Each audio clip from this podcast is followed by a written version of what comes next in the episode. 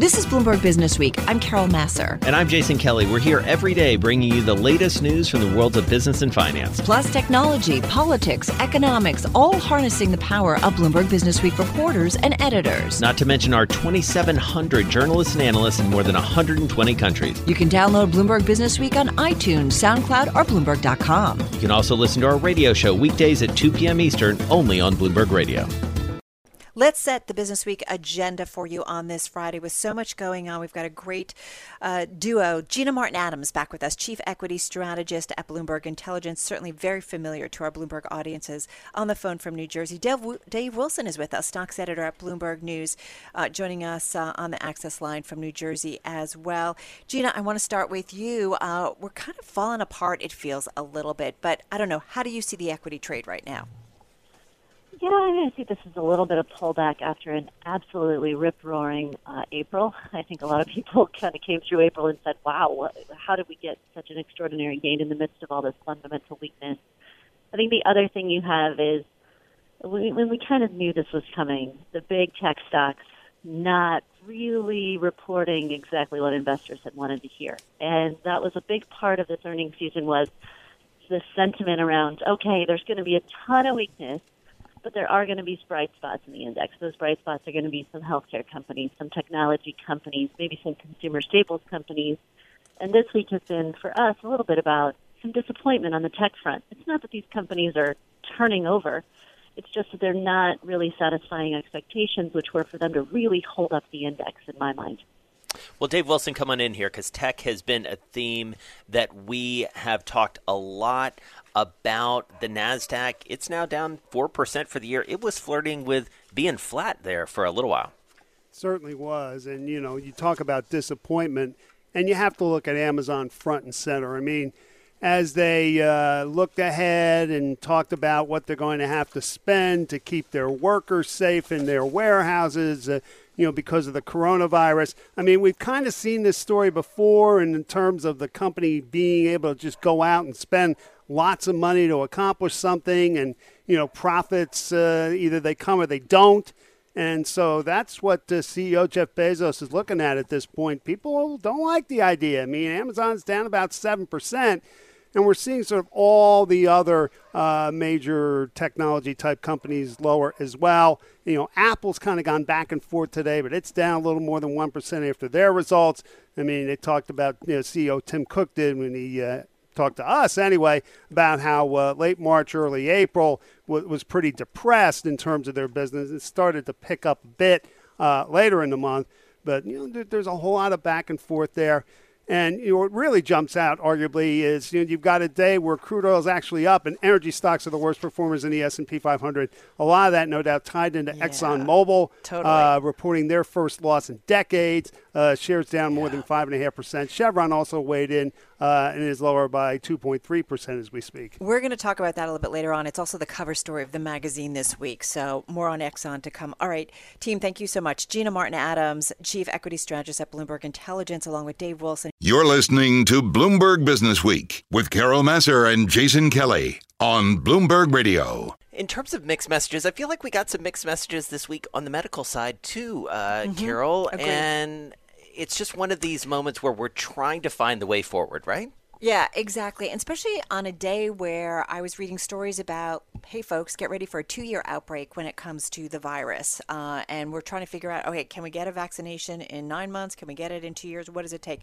Dr. Ian Lustbader is always our voice of reason. He's clinical associate professor of medicine at the NYU Langone Medical Center. He's back with us on the phone in New York. Um, Ian, nice to have you back with us. So, where are we in all of this? Can you can you kind of filter through what makes sense, what doesn't make sense?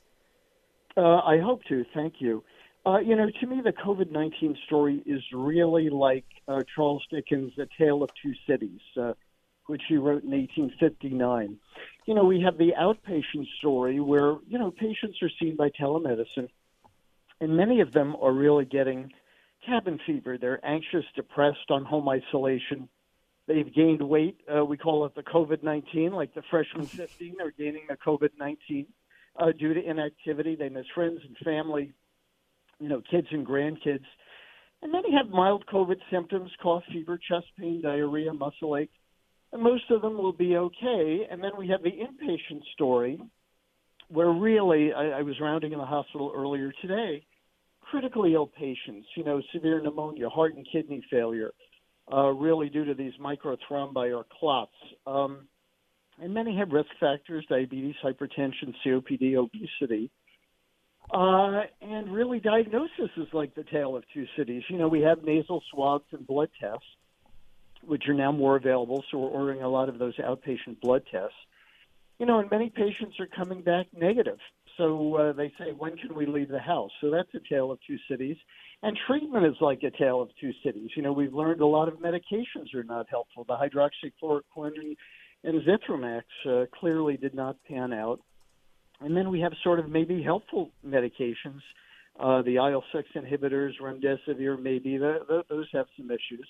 Right. And maybe convalescent plasma. Uh, that is one of the recent studies that we're doing now that we know people have antibodies.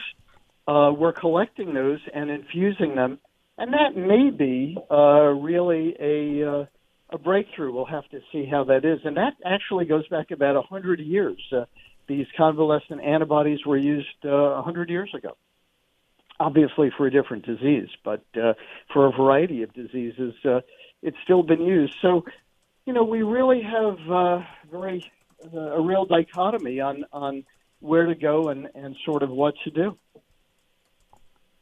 All right, so Dr. Lustbader, sorry I dropped off there for a second. We're having all sorts of like weird technical issues uh, that are familiar to all of our listeners out there uh, trying to work from home. Probably you as well, Dr. Lustbader, but you know you're a high tech guy. You've got it all under control. I know.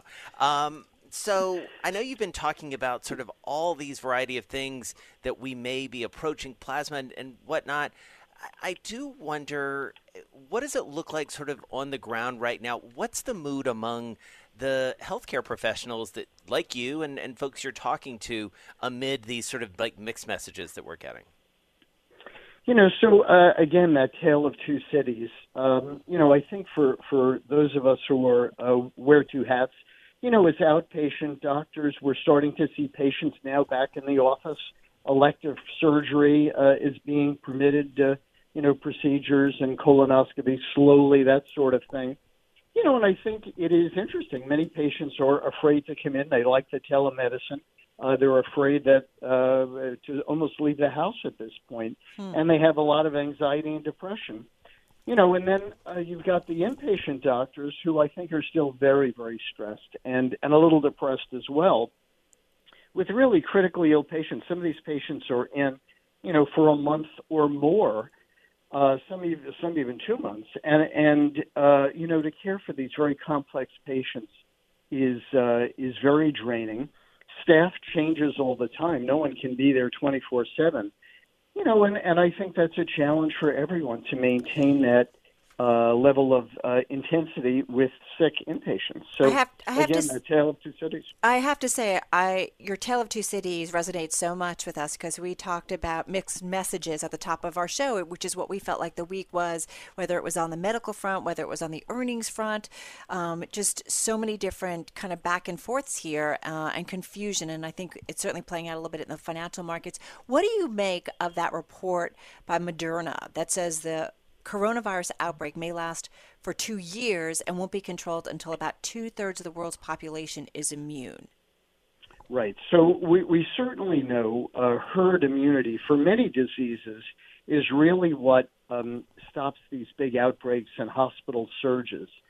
And since we're just now really beginning to test antibodies on people, blood tests, and so uh, you you can go to your doctor, and if you think you've had COVID, they can order an antibody test. We'll have to see about who's paying for all this, but we can certainly order it.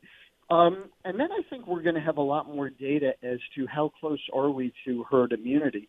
But uh, what really gives people herd immunity is that vaccine. Mm-hmm. And even if we get a vaccine, no one is 100% sure if people uh, will get antibodies. And then we're not 100% sure those antibodies will – really prevent you from getting COVID, especially if it mutates. So there's uh, a number of hills to climb, which I think is why the markets are a little uh, unsteady, shall we say. And so Ian, what do we do in, in the meantime, just as like human beings living in the world? Like, how should we be thinking about, you know, even the next month or so, maybe the, ne- the next two months, especially I think it, it's tricky for us who live in the tri-state area because we're seeing, you know, other parts of the country reopen, and we can talk about the wisdom of that separately. But you know, sort of day to day, and, and you mentioned very importantly, I think a lot of the anxiety uh, and, and depression that, that people are feeling on the front lines and, and even here on the way back lines, uh, that's happening. What do we do as, uh, as folks here? You know, my sense is in most of life, you cannot be 100% safe. You know, you I've, I tell my patients, you know, when they ask about uh, informed consent or procedures, you know, you live in Manhattan, you walk across the street, you can fall on a pothole, break your ankle. You know, there there's a risk. There's a benefit, and there's a risk. And I'm my sense is that uh, we're beginning to um, lose the benefit of home isolation, and we're maybe getting into a higher risk arena. And I think people want to return to a more normal lifestyle, and certainly as the weather gets warmer, and people want to go out so my sense is we may have to take a little bit of risk since you know a vaccine is at least six months away, and you know people should wear masks. And I think people who have uh, serious uh, risk factors, and we've gone over those, we can go over them again, but. Um, those people probably should be very, very careful. But for the majority of people, I think if they're hand washing and distancing and, and masks, many should be able to resume a more normal lifestyle. And you know, we'll have to see if the governor and the mayor, you know, buys onto that. I think eventually they're going to have to buy onto that because I don't think we are going to get a hundred percent solution either with medication at this point, um, uh, certainly not as outpatient medicine, uh, or a vaccine. So I do think the inpatients are better. I think we have better, uh, whether it's plasma or remdesivir. I think we have a few more options for the very, very sick patients, yeah. which is encouraging. Mm. So, taking risks, does that mean just get used to wearing masks and just being kind of extra careful? I think about the medical community that has been surrounded by this, right? You guys have figured it out. So, what does it mean on a more kind of normal basis? Is it just masks? And I do wonder about those more vulnerable. Does that mean they aren't allowed to kind of go out and, and have a more normal life? Uh, that's a good question. I mean, I think that's an individual decision uh, as to uh, people's individual uh, risk factors. I think if you've got high blood pressure, diabetes, uh, obesity, lung disease, uh, maybe you need to stay in for for quite a while longer until the number of cases drops dramatically. And we should know that. We're tracking that. But I think if you're otherwise seemingly healthy, uh, you know, there are many staff in, in the hospital who wear masks and are up close with very sick patients you know, and they're negative. So not everyone, obviously, that poor nurse who who was in the ER, and you know, so it is. Healthcare workers definitely can get this, um, but I think it's certainly not everyone who is getting it. So I mm. think we are approaching uh, a time when it will be reasonably safe to return to a more normal existence.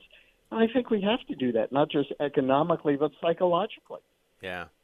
It's interesting. I was talking to a longtime New York City resident earlier today, uh, has worked on Wall Street uh, and its environs for a long time, and, and she was saying, you know, one of the things I think we're all anticipating, and I worry about this, is, you know, true, different people are going to make different choices and have different tolerances of risk, and yet we're all sort of out there together. And I do worry about sort of the social contract to some extent almost breaking down. Not to be too dark about it, but you know, mm-hmm. sort of confrontations happening, like literally in the streets of New York City. You know, over you know one person choosing to wear a mask, another person not, someone standing too close. Like those are the things that right. are hard to anticipate, right?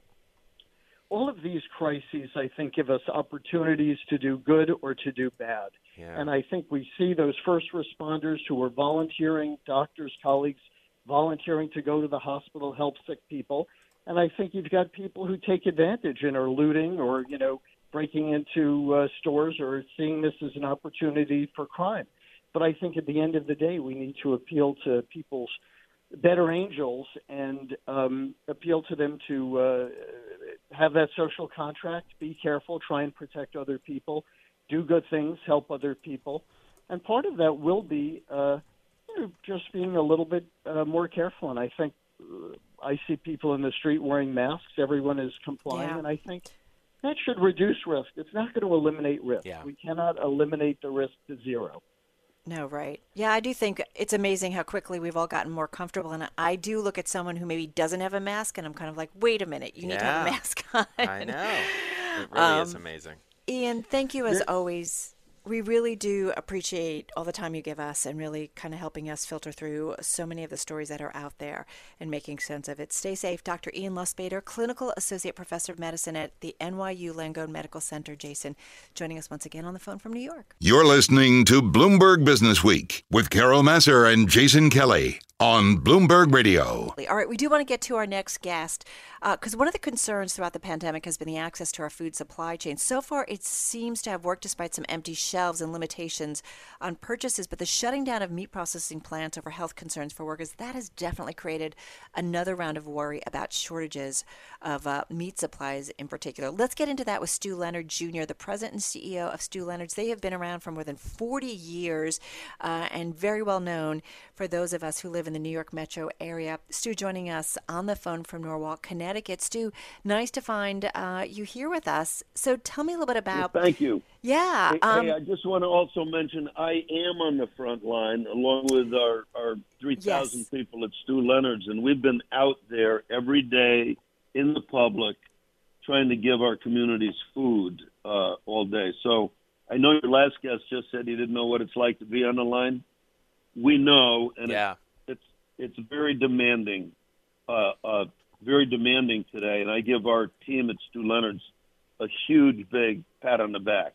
I, I, I, I totally agree that this situation has made us rethink who are those crucial workers and and you know I don't think we often have walked into supermarkets and thought of it that way but I certainly have said I certainly feel that way right now because they have kept us you know really been taking care of us and and that goes for your workers as well Well, and especially given Stew, the, sort of the number of people that are, are coming in and out, and, and I count myself uh, among a very happy, long time uh, Stew Leonard's customer living here thank in Thank you. Westchester. So uh, certainly been the beneficiary. We do want to ask you about you know how Carol kicked off the conversation there about the supply chain because I do wonder for you, what does this look like on the front lines?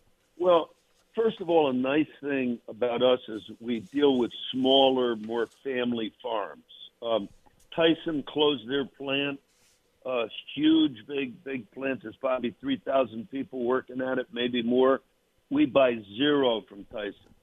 So that did not affect us at all. We are buying from the Amish chicken farmer in Pennsylvania. We got an egg farmer down in Pennsylvania.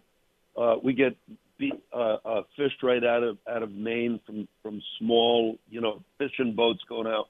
So um, we've been able to keep a constant flow coming into Stew Leonard's, and I've dealt with these people for 20, 30 years now. You know, we're a family business ourselves, and they have assured me that they will supply us with the food that we need.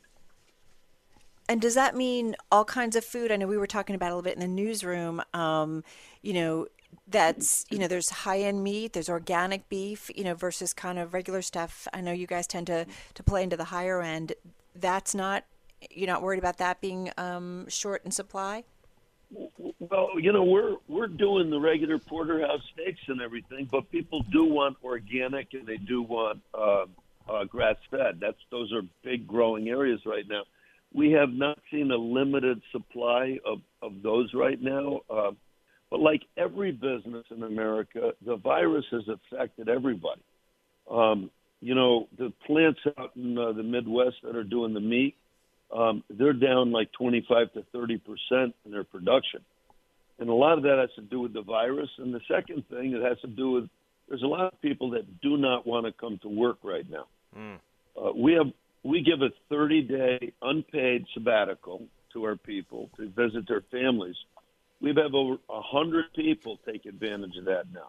We never expected that to happen. Um, so we've been on a hiring blitz, you know, trying to hire butchers and chefs and, and bakers right now. And it's tough because the unemployment benefits are so good. Right. Absolutely. So, you know, one one thing just go back to supply and I want to talk about workers again in a second, Stew, but on the supply front, I especially given your family and your long history in the dairy business, I do wonder about the dairy supply chain, uh, too. You know, looking beyond the the beef and and the meat. You know, we've heard about you know farms having to dump their milk and things like that. Yeah. How does that get worked out in your estimation? Well, it's very sad. You know, obviously everybody, you know, especially in the dairy business, you have your, your cows and they're producing milk every day. They don't know anything about COVID 19. Right. And all of a sudden, all, all the schools closed. Hmm. And a lot of milk went into the school system. And so there's just not enough demand right now out there for all of this milk that these cows are continually producing.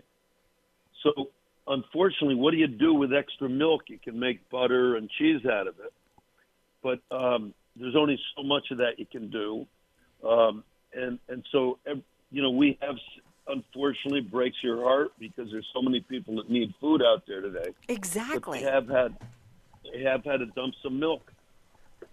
I mean, that's a, that I have to say, and I understand it's not easy to get, I guess, from point A to point B and get all that excess food to people who need it. But I have to say, it just seems, it just doesn't make sense, and and that we can't, and that we can't figure out how to take that food and get it. We're, you know, we're talking to a lot of chefs who've, you know, of course, shut down their restaurants and they're creating, you know, meals to get out to communities where people have lost their jobs and they have no food how come we can't figure this out? Uh, I, you know, you know what happens is, is, is there, you know, a lot of these industries have to plan ahead. Like, you know, how many, how many hogs are you going to have? You hear, you know, they're they're feeding strawberries to some of the hogs right now because there's there's not enough demand for the, they, overproduce for strawberries. So, what's happened with this COVID nineteen and the panic buying and it's just disrupted the entire uh, um, food chain and also what people are eating today.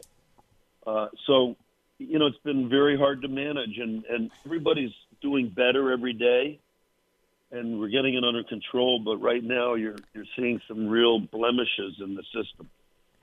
I don't want to point fingers because I know this was a truly black swan that nobody really had planned for.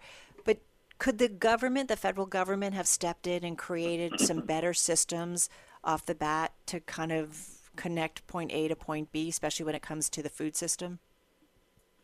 Well, you know, that's the big question everybody has, and obviously Washington is debating that back and forth. But I would just say that we have been in the food business ourselves uh, for 50 years, you know, and and we've been through Hurricane Sandy, 9/11, you know, uh, uh, all different snowstorms, you know, right in the Metro New York area here, and we couldn't have planned for anything like this. This just even all the planning we thought we had done, and we we've always handled uh, these big things. We felt pretty well, but this was just above and beyond anything anybody I think could have forecasted. So, Stew, you know, you guys have been at the forefront of, of a lot of things, and you know, our family at least really counts on you for a lot of the things you described, sort of the sourcing at local farms, and you know, you have delicious food that that you sell. And I do wonder, especially knowing your customer base like you do, how does your business change on on the other side of this? What are things that maybe you do less of, you do more of, especially given you know you've managed through all of these other crises, you and your family. What does this crisis change on the other side for you? Well, you know that is the crystal ball question right there. Um, you know, what is retailing going to look like post COVID nineteen? And I think one thing that we definitely have noticed is delivery. We used to deliver five percent of all our food to customers, um, and now if you go into the store today, they're twenty five percent are getting it delivered and also curbside pickup. So the question is, what's the stickiness of this? Where's it going to land? Is it going to be 10%, 15%? You know, that's definitely changed. The other thing is a lot of people are buying curbside now. Uh, look at the restaurant business, and and um, you, you know, everybody's getting curbside pickup. I mean, what will the restaurant look like? A lot of people may say, "Hey, we really like that, that we could go and pick that up." So there's some things like that that are going to change. And as, as far as the the uh, products go, people are just buying what they normally bought, except more of it. Except for things like hand sanitizer, which we never carried before at the store. We might have had some Purell, which you can't buy right now because uh, it's just sold out. But um, hand sanitizer, I think, is going to be an item that we will stock at Stew Leonard's in the future. Even I don't know, but masks. Right. You know, uh, everybody's wearing masks. I I couldn't even imagine a day in my life where I walked in the store and saw everybody, our team members and our customers, all wearing masks. We have boxes of masks in the store right now. I never would have thought we'd sell them. Yeah. Will that will people still want to wear masks post COVID nineteen? I don't know.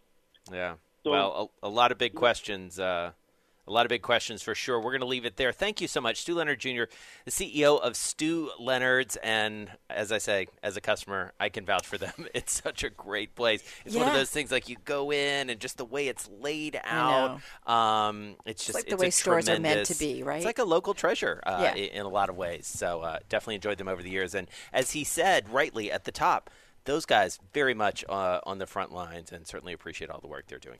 All right, you're listening to Bloomberg Business Week. This is one of those conversations that I feel like is going to help us frame this crisis in a new and different and maybe more sophisticated and nuanced way. No pressure on Kenneth Feinberg, attorney at the law offices of Kenneth R. Feinberg, well known to our audience for working on so many of the biggest crises of our time. He joins us on the phone from Washington. Kenneth, great to have you with us as always. Glad to be on. Thanks. All right, so where are we in, in this crisis? What is new and different about this global pandemic versus some of the major things you've worked on, be it TARP, be it 9 11? I could go on and on. Well, of course, the isolation. Yeah. After 9 11, the tragedy of 9 11, the foreign terrorist attack, everybody, all citizens came together. Very bipartisan way, social cohesion. After the BP oil spill in the Gulf of Mexico, the Obama administration came together with the American people, immediately drafted a compensation plan of action. The trouble with the coronavirus and Mother Nature is that uh, solutions involve isolation, and you don't have that uh, social reinforcement that you would normally have after a, um, uh, a most unfortunate tragedy. That makes this particularly difficult to cope with. Yeah. And to get to the other side of it, we have constantly kind of talked about this, you know, kind of juxtaposition of different forces of wanting to get back to work, wanting to get back to normal, but we also also also want to be safe. And so, I don't know, how do you see it? How do you see some of the programs that have been implemented, whether it's stimulus programs that kind of help us get to the other side? Well, first of all, in order to get to the other side with stimulus programs of any type, whether it's thousands of dollars or trillions of dollars, there are two critically important variables that I've learned about over the years. First, any resolution must be bipartisan. You cannot cope with a disaster like the coronavirus unless everyone comes together in an apolitical way. And to the credit of the Congress, uh, the trillion dollar plus stimulus packages that have emanated from the Congress so far and from the Trump administration uh, largely have been bipartisan. Uh, with a minimum amount of, uh, of polarization and opposition. So that's good. But the second thing I've learned, often to my detriment, a hard, hard lessons learned, you better get the money out fast and efficiently. Because all the talk in the world, slapping yourselves on the back about a great thing this is, if you don't deliver what is promised, thereby undercutting the expectation of the American people, the program is going to be tarnished. And every bit more important than enactment of stimulus or enactment of any legislation, however bipartisan, is that you get the money out, you get it out fast, and you get it to the right people, and expectations are met. And if they're not, you are laboring with a real, real obstacle. And so it does feel like Kenneth Feinberg, that some things were done in haste in order to sort of get it out. Uh, mistakes were made. I think most people would concede uh, that point. Is that just to be expected given the velocity at which this happened? Or were there things that could have been done and maybe can be done better in the future in order to ensure that it gets out and gets out in the right way, the, these funds? Well, that that's a tough question. On the one hand, there's never been anything quite like this coronavirus sure. stimulus in the trillions. I mean, I can empathize and sympathize a little bit with administrators with responsibility for getting the money out, but that may be in mitigation, but it doesn't solve the problem because um, it, it, it doesn't help if, as an operational matter, whether it's the rollout of Obamacare or whether it's this or any other number of programs. If you if you tout a solution and then there are problems in delivery, in administration, in operations, so that the money is going slower or not going to the right people, that's a real problem that better be corrected fast, or uh, the, the citizen disapproval will simply grow. And it's not just disapproval, right? It's also just there are people out there that have absolutely no safety net. And we're, you know, we know these problems were out there, Kenneth, but I feel like the virus has certainly laid them bare even more so. Um, and we really have left people out there in the cold. Oh, I think that's right. And it's it what magnifies the problem, of mm-hmm. course, is what we spoke about five minutes ago. People are out there in the cold alone. There's not a whole lot of social cohesion when it comes to the virus because you have to suffer basically in private in an in an in isolation where you don't have that social reinforcement from friends, colleagues, fellow employees, etc. So I'm curious. Have you reached out to the administration to maybe give them a hand? Have they reached out to you? Has anyone reached out to you to help in this process? I've received over the past few weeks uh, a series of, of, of, of calls from various members of Congress talking about whether or not uh, what lessons have been learned so far. Should we do something like a coronavirus 9 11 type victim compensation fund mm-hmm. to compensate victims of the virus, health providers, essential workers, victims, citizens? There's been some talk about that. There's been some talk about creating an alternative um, uh, to liability for companies where you'll recall during 9 11 in order to protect the airlines and the airline manufacturers and the World Trade Center from lawsuits. Mm-hmm. There were a series of uh, 9/11 compensation funds created, where I uh, administered funds voluntarily, voluntarily to anybody who took that 9/11 public money. Uh, they had to promise not to litigate, not to go to court. And of course, it worked smashingly. The 9 11 fund, 97% of all the people that could have gone to court rather came into the fund voluntarily. I distributed over $7 billion of taxpayer money. And uh, lawsuits, there were only 94 lawsuits nationwide arising out of the uh, the 9/11 attacks. Mm. So that's another alternative that uh, is, I assume, being considered. Right. But I don't know where the administration stands, and I don't know where the Congress stands. Those were just, mm. you know, inquiries from, right. from congressmen.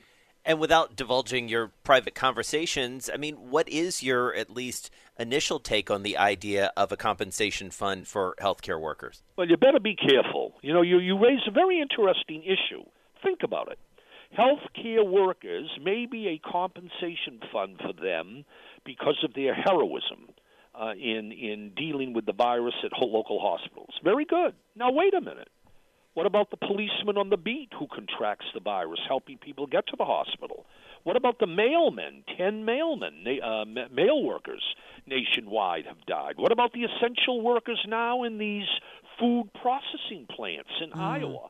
You, you open this up to a 9 11 type fund, and you immediately confront a very thorny public policy issue. Who's eligible? Mm-hmm. Who's eligible for this? Well, it's Um, interesting you say that. It's interesting you say that, uh, Kenneth, because we just had a conversation earlier in the show with Stew Leonard, you know, who runs Stew Leonard's here in the in tri-state area. I'm sure you're familiar with it, and he essentially was saying, and and rightly, I think very few would disagree with him. His workers, his grocery store workers, they're frontline. They're Yeah. dealing with people uh, every day, all sorts of people coming in, and they are providing an essential service. So you open that up. You think about restaurant workers. We talked with Tom Colicchio yesterday. I mean, you know, these are people who really could make a, a strong case. So you're exactly right. I mean, bad things happen to good people every day in this country. I remember during my administration of the 9 11 Fund, dear Mr. Feinberg, my son died in Oklahoma City in the terrorist attack committed by an American terrorist. Where's my check? Uh, you better be careful. I'm not saying you can't do it, but you, you better you know you better think this through. Well, that's a really good point, Ke- Kenneth, because some of the discussions we are having too, especially when we talk about state bailouts, city bailouts, you know, where do you draw the line, especially, you know, where there were, or, you know, when you look at some of the industries, you know, the restaurant industry is a tough one from the get go, even when it's successful. You know, who do you help out when you're talking about stimulus, or do you do blanket checks because you just got to protect our economy? Essentially. Well, that, that's that's why we have elected officials making the judgment call with the understanding that the ballot box at the end of the day it's the ballot box that determines whether those public officials in congress and state legislatures the administration governors mayors did they make the right call? And uh, the 9/11 fund was exactly the right call made by the Bush administration bipartisan, supported by not only Senator Hagel of Nebraska, but Senator Kennedy and uh, Congressman Gephardt and um, so Senator Schumer. So I mean, you you had that type of consensus. Whether you can get that today, and how you wanna, if you wanna, um, uh, try and draft uh, um, a compensation program designed to minimize lawsuits and and and uh, how broad you want to create that without making it impossible. That those are very very difficult, challenging public policy issues to be resolved. Well, and one of the other issues, and, and we've sort of alluded to this a, a little bit, uh, Kenneth Feinberg, is this notion of are you helping workers by help by bailing out or giving relief to a big company, a big airline, a big corporation, whether it's in the hospitality industry, transportation industry, or, or something else? Or should you be going directly to the people, directly to the workers? How do you find that balance? Well, that's a very difficult balance. Now, in Europe, as you know, they have largely gone in the direction of bailing out the companies with the with the uh, admonition, the requirement, the prescription that that bailout money be used to maintain as close to full employment as you can. Right. No pass through to shareholders, no pass through for profits. It's more direct assistance designed to avoid unemployment compensation by keeping workers on the job. Now, in the stimulus package in the United States, it was really, uh, really the opposite. It seems that most of the money designed to help workers were in the form of unemployment, uh, sup- supplementing existing unemployment compensation. Uh, uh, to what extent should any stimulus package that goes to airlines or to Fortune 500 companies or to small businesses be required to use those funds to maintain employment so that you can stay in business? Again, tough policy choices. Yeah. Yeah, absolutely. Well, we'd love to keep in touch with you on this. We always really value your expertise and your experience. No one literally has the experience you do uh, in dealing with all of this. Kenneth Feinberg, attorney at the law offices of Kenneth R. Feinberg, joining us on the phone from Washington. He's seen it all, Carol. I mean, he, he really has. TARP, and, you know, BP, Yeah. Deepwater Horizon, the Boston Marathon bombing, Boeing's composition, Yeah. uh, compensation for 737 MAX families. I mean, you're right. Nobody has that experience. Absolutely. So, Absolutely. great person to check in with. I'm driving in my car. I turn on the radio. How about you let me drive? Oh, no, no, no, no. Who's gonna drive you home? Honey, please, I'll do the driving. Drive on. Excuse me, I want to drive. Just drive, baby. It's the question that drives us.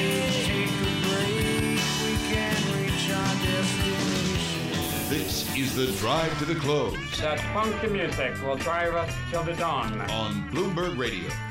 All right, it's time to the drive to drive to the close. It's time to the drive to the close. I don't It's know. It's it's Friday. just yeah. It's, it's one been week. one of those. Like Yeah. we're we're headed toward it, uh, Yeah. and and for good reason because it's been quite a week.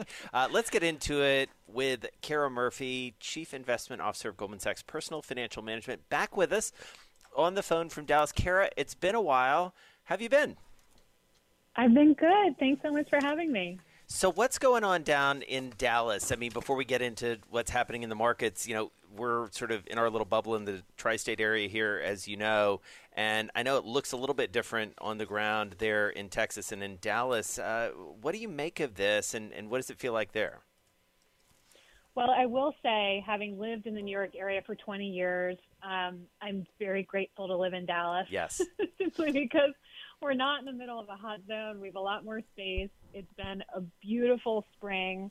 A lot of people out walking. Um, but honestly, I've hardly left my street in six weeks.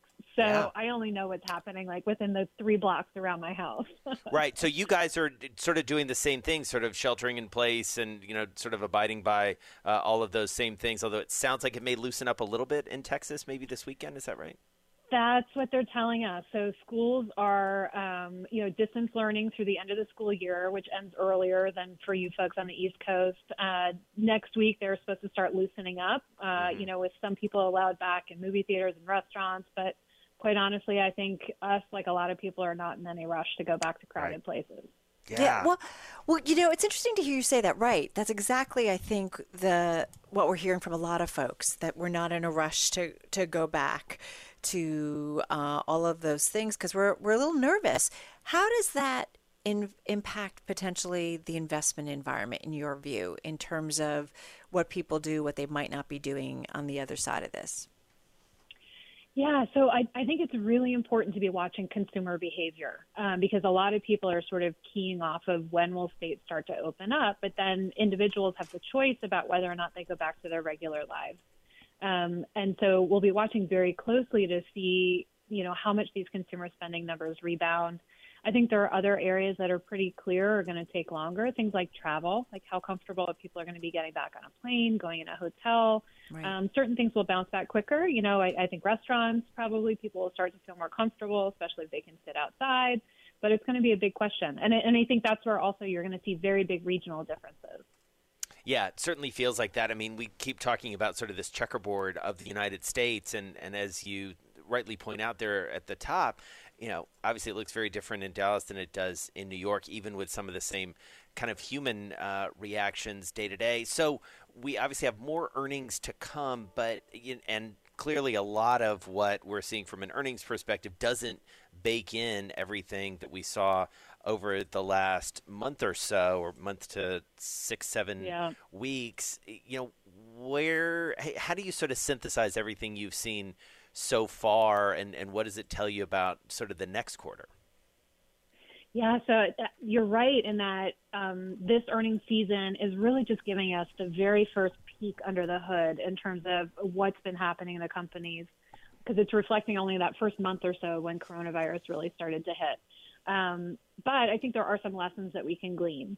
Uh, so one is sales are down fairly significantly, but earnings are down more, right? So that tells us that profit margins are being squeezed. All of this happened so rapidly that companies didn't have time to really right size their expense base for the lower sales. So I think we'll see more of that in Q2. Um, I also think it's interesting to note that more than half of the earnings decline that we've seen so far is concentrated in energy and financials. And so this is where, you know, we talk about regional differences, but there are really significant differences in different sectors of the market. Um, you know, energy had its own kind of set of issues heading into this with, you know, some oversupply in that market. Then you throw in this dramatic decline in demand.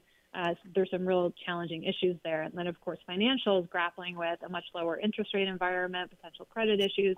Um, but then as you start to look at, at earnings outside of those two sectors, it looks um, much better. Still not great, right? We know that there's more negative to come, but it is a tale of two areas.